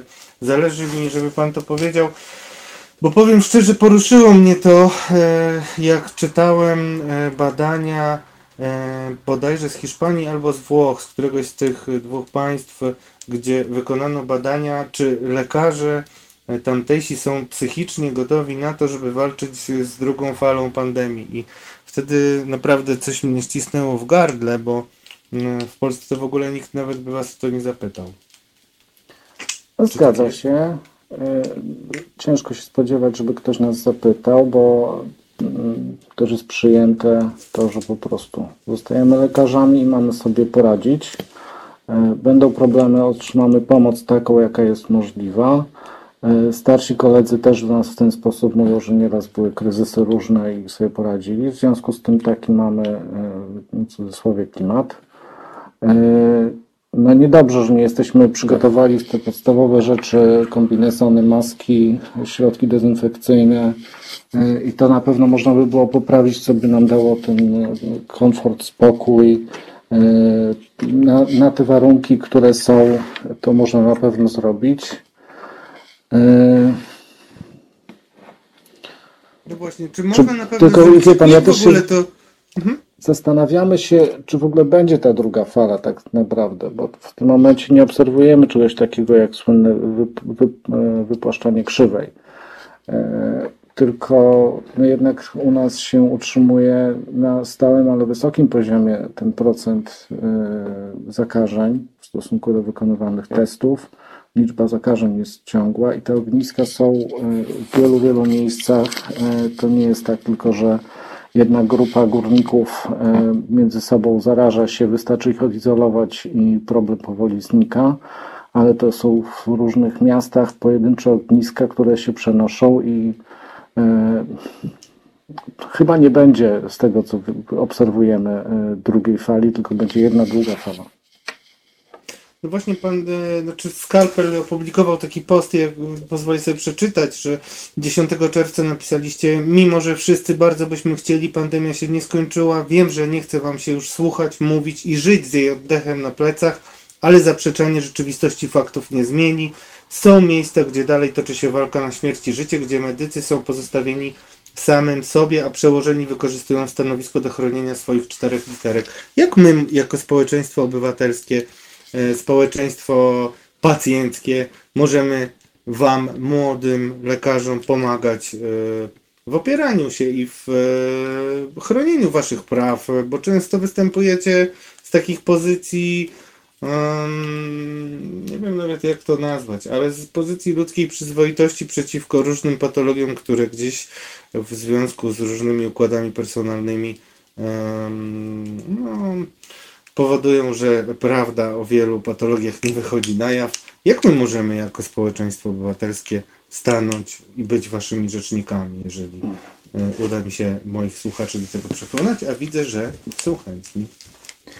Panie redaktorze, ja szczerze powiem, że nie zastanawialiśmy się jeszcze tak mocno nad tym, w jaki sposób Państwo p- możecie nam pomagać. Myślę, że przede wszystkim poprzez swoje zrozumienie, e, czytanie, e, zadawanie pytań i pokazywanie wsparcia. E, Natomiast będąc pacjentami, no, My się spotykamy ostatnio z bardzo takim życzliwym podejściem zarówno pacjentów, jak i rodzin pacjentów. Zachowują się naprawdę ludzie przez większość czasu bardzo odpowiedzialnie, szczególnie czuć to w trakcie pracy na storach. W tym takim gorącym okresie początkowym, kiedy było coraz więcej zakażeń, naprawdę ludzie się nie zgłaszali tak jak zazwyczaj z drobiazgami, z takimi rzeczami, które bezwzględnie wymagają interwencji lekarza. I to nam bardzo pomagało, bo ta praca w tych kostiumach, całych białych kombinezonach jest wyjątkowo ciężka i, i męcząca psychicznie. I sama świadomość też, że ktoś zaraz może zgłosić się chory, to też jest takie psychicznie obciążające. Skalpel, porozumienie chirurgów mm, przede wszystkim musi zastanowić się i zbadać nasze środowisko, e, czy myślimy podobnie, czy chcemy zmian, czy potrafimy o nie zawalczyć, bo sami musimy o to zawalczyć. Takie są nasze doświadczenia. E, w trakcie tej walki, jak będziemy mm, organizować jakieś akcje, wtedy pacjenci, e, mam nadzieję, wykażą się zrozumieniem i to będzie dla nas największe wsparcie. Okay, jak się czujecie e, jako lekarze też przecież jeden z takich koronnych postulatów e, najpierw lekarzy rezydentów, ale generalnie młodych lekarzy jest zwiększenie nakładów na służbę zdrowia. I jak to wpływa na morale lekarzy, no i takie też wewnętrzny komfort pracy, kiedy słyszymy o historiach zakupów maseczek, które okazały się być bezwartościowe, czy też e, respiratorów, które, na które wydano 200 milionów złotych, a wydaje się, że na razie dojechało 50. Ja osobiście w świetle tego co wiem, nie spodziewałem się, żeby szybko albo kiedykolwiek dojechało dużo więcej respiratorów. Czy to, bo mi trochę brakuje waszego głosu, ja tutaj będę trochę adwokatem diabła, bo zawsze, zawsze, zawsze raczej głaszczę e, was jako lekarzy i pokazuję, że jesteście naprawdę moją nadzieją i nadzieją społeczeństwa, moim zdaniem, na to, żeby budować dyskusję o e, służbie zdrowia, e, ale wy tak naprawdę chyba się trochę boicie konfrontować z politykami, bo ja nie słyszę tutaj specjalnie mocnych głosów, gdzie widzimy jasno, że ministerstwo gnije od środka, bo to są absolutnie skandaliczne rzeczy i nikt nie ponosi żadnej odpowiedzialności. Ja to odbieram w ten sposób, że y, lekarze pracujący w Państwowej Ochronie Zdrowia już są przez lata tak mocno przyzwyczajeni do tych braków, y, do tego, że uposażenie jest niskie, y, do tego, że w trakcie weekendu kończą się jakieś leki, trzeba pożyczać z innego oddziału, do tego, że sprzęt nie jest najnowszy, że jest naprawiany tak już w momencie, kiedy faktycznie się psuje. Więc e, to, że coś nie zagrało w trakcie pandemii i e, spotykaliśmy się z informacjami właśnie takimi, jak pan redaktor przed chwilą powiedział, to było oczywiście poddawane dyskusjom, można było się nawet z tego czasem po, po, pośmiać jako z absurdów jakiejś sytuacji, ale to takie działanie przypominające momentami wojnę to jest nasza e, jednak codzienność i zawsze czegoś brakuje, zawsze trzeba w jakiś sposób improwizować, coś wiemy jak można było zrobić lepiej, a tego się nie robi, bo nie ma na to środków. E, dwa lata temu udało się odrobinę ruszyć w tą stronę, co trzeba, czyli te nakłady, mamy obietnicę, że będą zwiększone, mamy to na piśmie jak to jest egzekwowane, to wiemy, ponieważ e, nie jest to liczone w taki sposób, w jaki e, nam e, intuicja, rozum podpowiadały. Jest to liczone na podstawie PKB sprzed dwóch lat, czyli tutaj no to jest taki punkt tego porozumienia, gdzie naprawdę zostaliśmy perfidnie oszukani. Natomiast to, co Pan mówi o mm, pogodzeniu się z wieloma rzeczami, to jest mocno niezrozumiałe dla porozumienia chirurgów e, i bardzo się zastanawiamy, e, jak dalej działać, żeby jednak e, wspólny głos medyków był na tyle silny, żeby można było dyskutować z ludźmi na wyższym szczeblu. Zmartwiła mnie bardzo mocno ostatnio bierność OZZL-u, Zarządu Krajowego, który nie interweniował. Myślę, że powoli będzie się to też e, zmieniało w najbliższym okresie. E, ze strony e, Okręgowej Izby czy Naczelnej Izby cały czas stosowane są apele. Jednak to są takie jedyne formy, które, w których sposoby, jakie można się komunikować z władzami w tym momencie. Czy moim zdaniem e, pozwolę sobie skomentować tylko, panie doktorze, e, i też zachęcić, bo, bo, bo taki jest mój cel. Znaczy problemem chyba jest to, że e, nie jesteście konsekwentni w swoich żądaniach. Znaczy te apele są bardzo ważne, ale potem ja miałem swego czasu takie nawet wpisy na Twitterze, gdzie próbowałem doliczyć się tych wszystkich apeli i wyciągnąć konsekwencje. Ja mam wrażenie, że e, środowisko, czy częściowo przynajmniej organizacje lekarskie, stały się ofiarą takiego treningu bezradności. Znaczy tyle razy, e, tyle apeli zostało bez odpowiedzi, mm, co też, e, za co też obwiniam media generalnie, bo też media pozwoliły na to, żeby minister Szumowski osiągnął szczyty sondaży zaufania, a nie powinien ich moim zdaniem nigdy się do nich zbliżyć.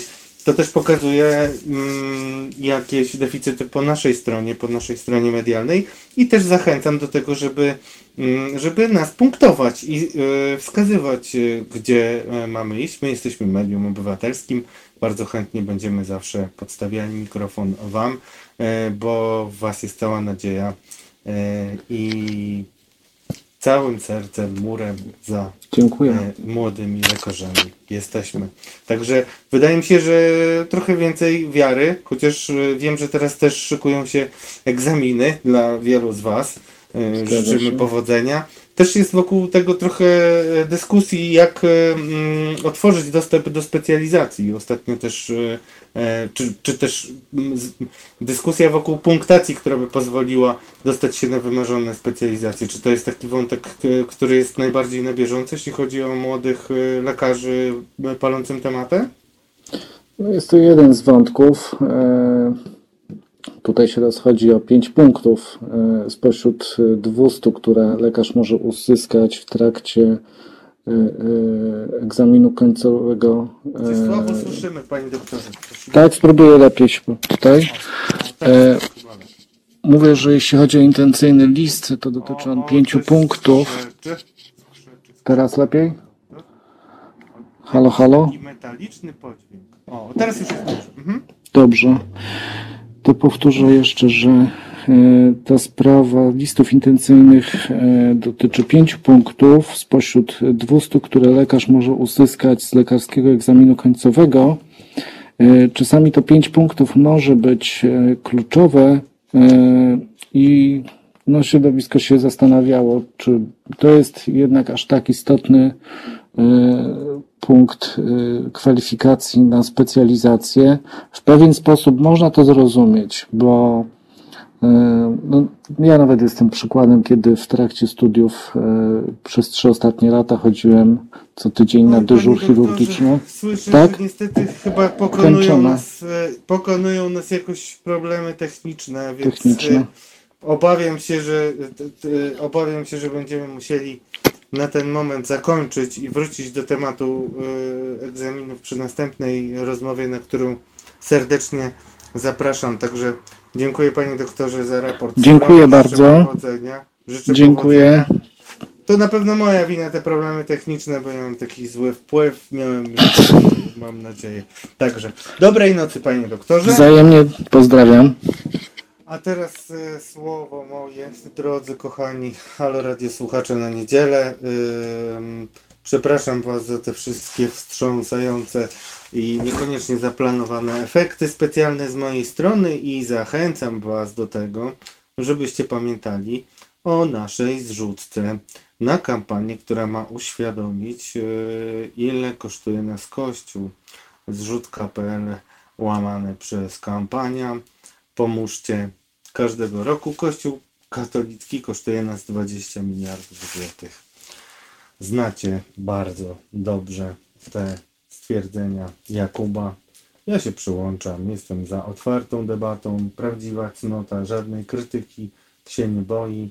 Pamiętajcie, zajrzyjcie na zrzutkę mm, i zdecydujcie, żeby pieniądze nie wsiąkały gdzieś tam w błoto, muł i brudną glebę, tylko żeby przekładały się na pozytywne inicjatywy dla nas wszystkich, a nie tylko dla jakiejś kasty takiej czy innej, z której Polska niestety, z których to kast różnych Polska słynie.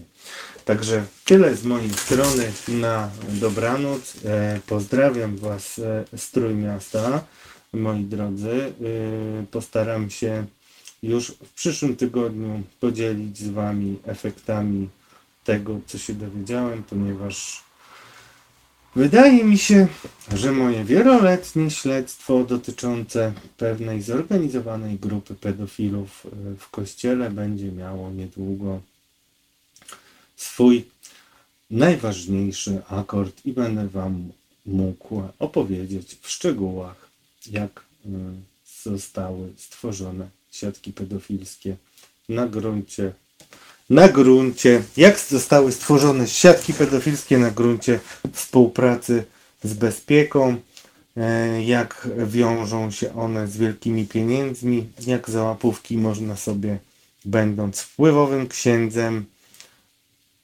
kupić bezkarność mimo skrzywdzenia wielu, wielu młodych ludzi. Pamiętajcie, że nie odpuszczam. Piszcie do mnie, e, a przede wszystkim myślcie na tym, na kogo zagłosować, bo liczę na to, że frekwencja w czasie pandemii e, przebije sufit. Mm, Mamy bardzo wiele przed sobą istotnych dyskusji. Patrzcie na to, co robi władza i nie dajcie się prowadzić za nos, wodzić na pokuszenie różnym bardzo prymitywnym narracjom władzy w stylu e, kart rodziny i tak dalej, i tak dalej. Wrócimy do tej dyskusji polityczno-wyborczej w przyszłym tygodniu. Postaram się mm, dołożyć e, od siebie kilka bardzo niewygodnych dla władzy wątków, bo taka jest misja dziennikarska. Teraz Wam dziękuję. Piszcie do nas, wspierajcie nas. Jesteśmy tutaj dla Was. Dziękuję. Dobrej nocy. Pozdrawiam z Trójmiasta. A teraz słodko-gorzka symfonia De Werf.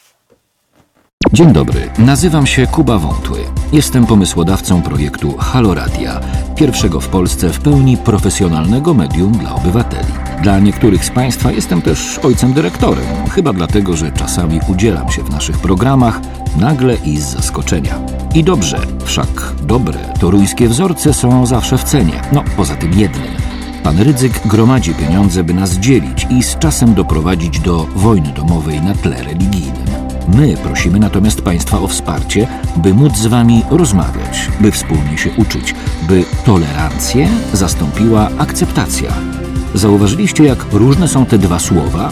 Akceptujmy siebie i akceptujmy to, że po 30 latach, od 1989 roku, tylko dzięki państwu możemy tworzyć medium bez udziału polityków i nie na pasku korporacji. Pamiętajcie o nas codziennie. Jeśli chcecie być częścią naszej społeczności, to słuchajcie, oglądajcie, piszcie, mówcie i finansujcie swój obywatelski projekt Halo Radia. www.halo.radio ukośnik SOS. Dziękuję w imieniu wszystkich dziennikarzy i swoim własnym.